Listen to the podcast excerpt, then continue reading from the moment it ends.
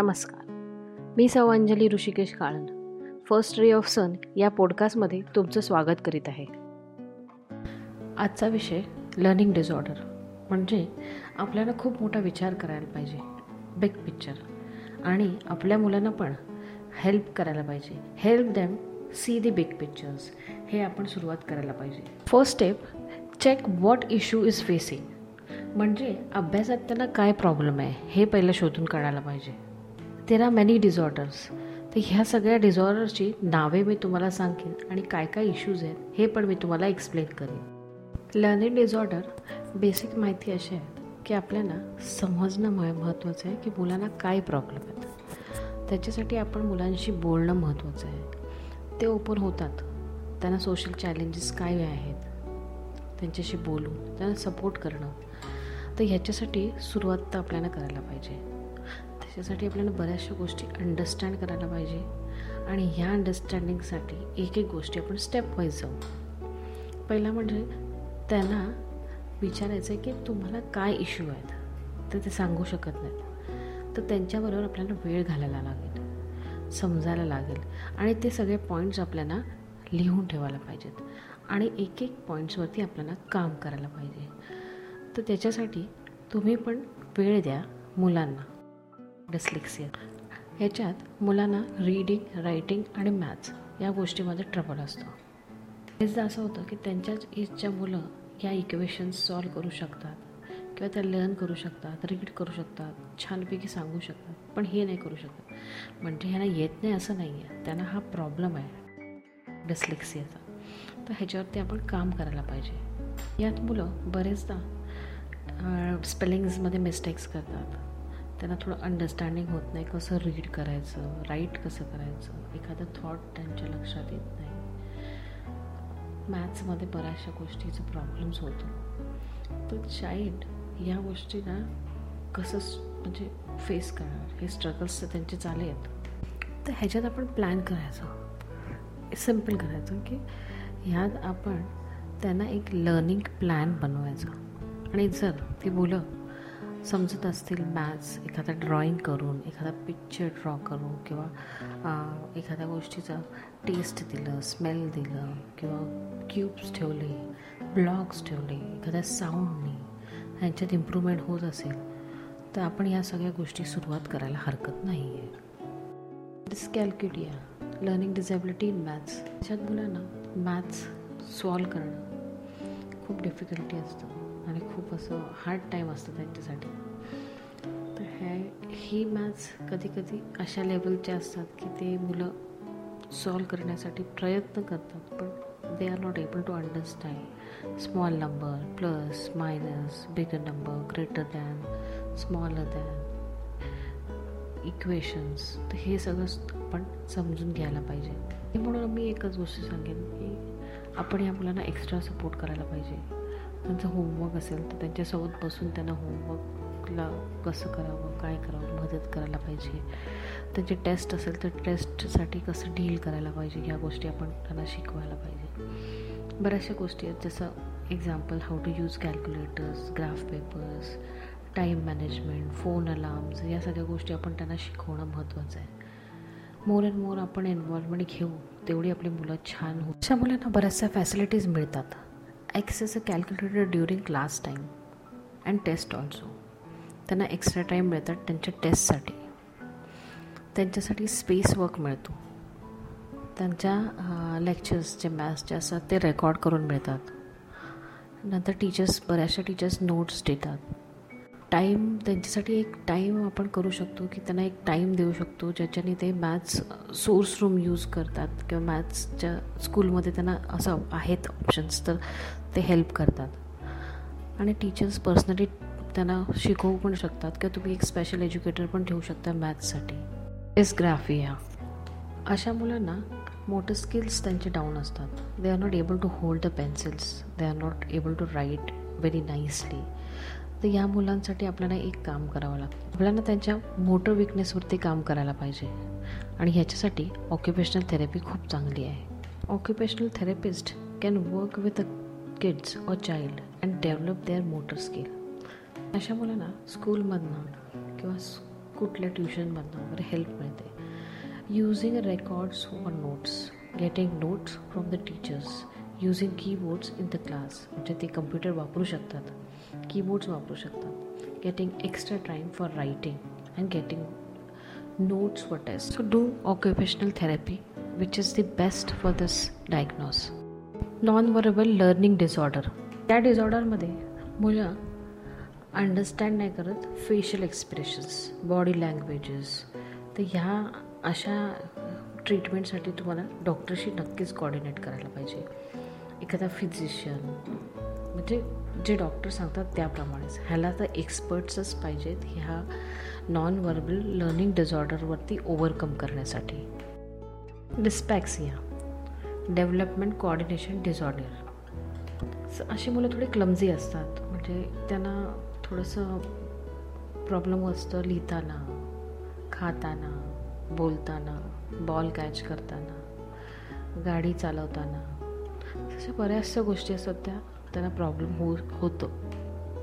ते सिमटम्स तुम्हाला कसं कळतं? की तुमची मुलं जेव्हा लहान असतात त्याच्यात तेव्हा ते लोक ते बसताना ते sitting crawling walking using utensil drawing making gestures तर या सगळ्या गोष्टी तुम्हाला त्या सगळ्या सायन्समुळे तुम्हाला कळतं की माझ्या मुलाला थोडंसं इश्यू आहे या गोष्टी. तर याच्यासाठी उत्तम उपाय म्हणजे ऑक्युपेशनल थेरपी जेणेकरून त्याचे मोटर स्किल स्ट्रॉंग्स होतात.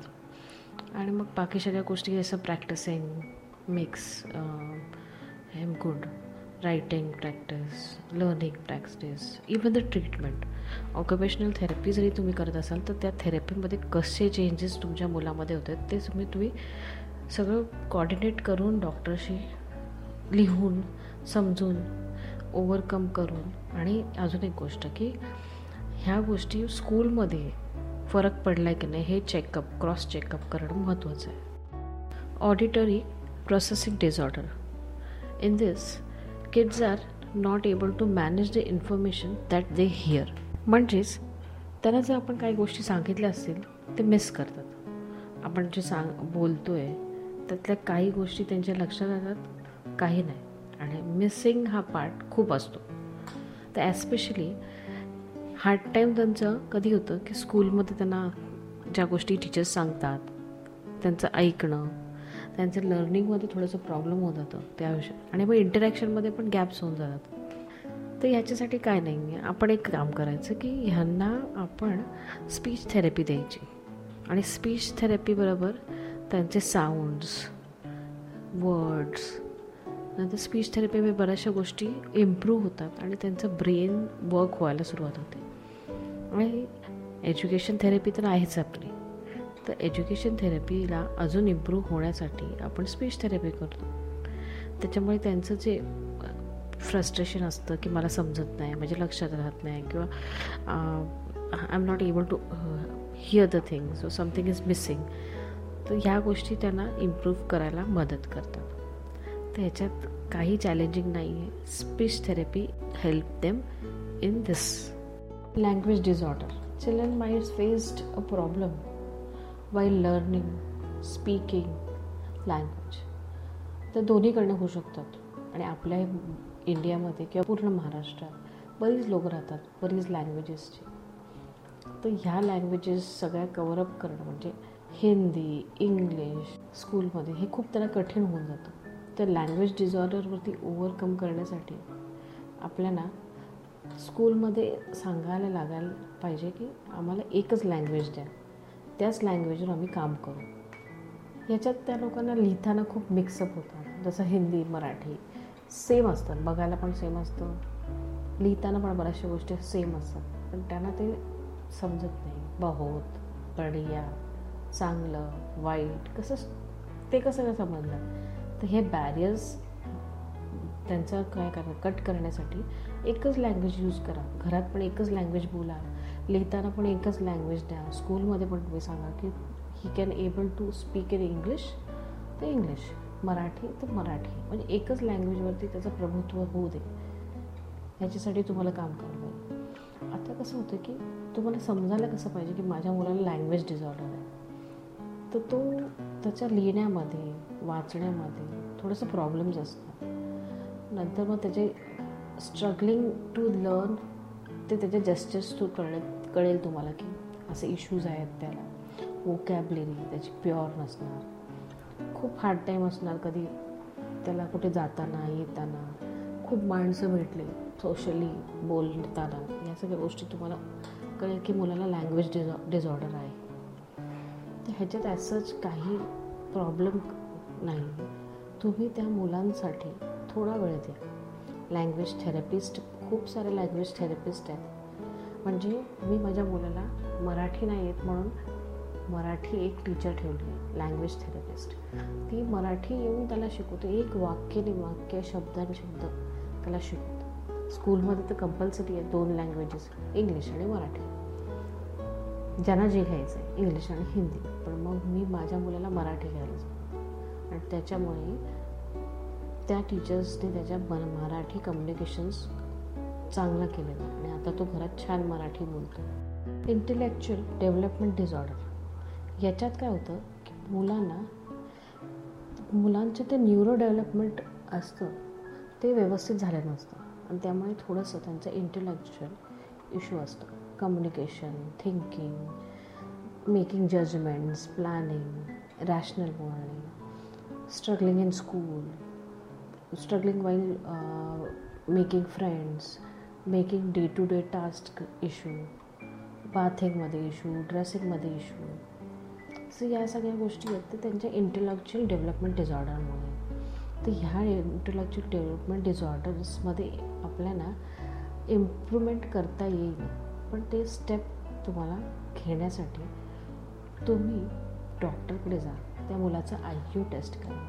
त्याला कुठे इश्यू येतं आहे कम्युनिकेशनमध्ये इश्यू येते इंटरपर्सनल स्किलमध्ये इश्यू येते म्हणजे स्पीकिंगमध्ये वॉकिंगमध्ये किंवा daily day day to day activities डेलीमध्ये जसं बाथिंग ड्रेसिंग ह्याच्यात इश्यू येते.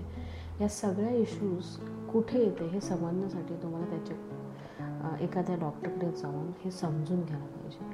आणि जसं ज्या गोष्टी आपण समजतो तर त्याच्यासाठी स्पेशल डॉक्टर्स असतात. किंवा स्पेशल एज्युकेशन्स रिहॅब असतं. हे सगळे प्रोग्राम्स आपण करू शकतो. रिहॅबमुळे ते आपल्याला हेल्प होतात. त्या मुलांचे स्किल्स चांगले होऊ शकतात. आणि हा जो प्रॉब्लेम आहे हा लहान मुलांमध्येच नसतो. हा मोठ्या मुलांमध्येच पण असतो. किंवा मोठ्या माणसांमध्ये पण असतो.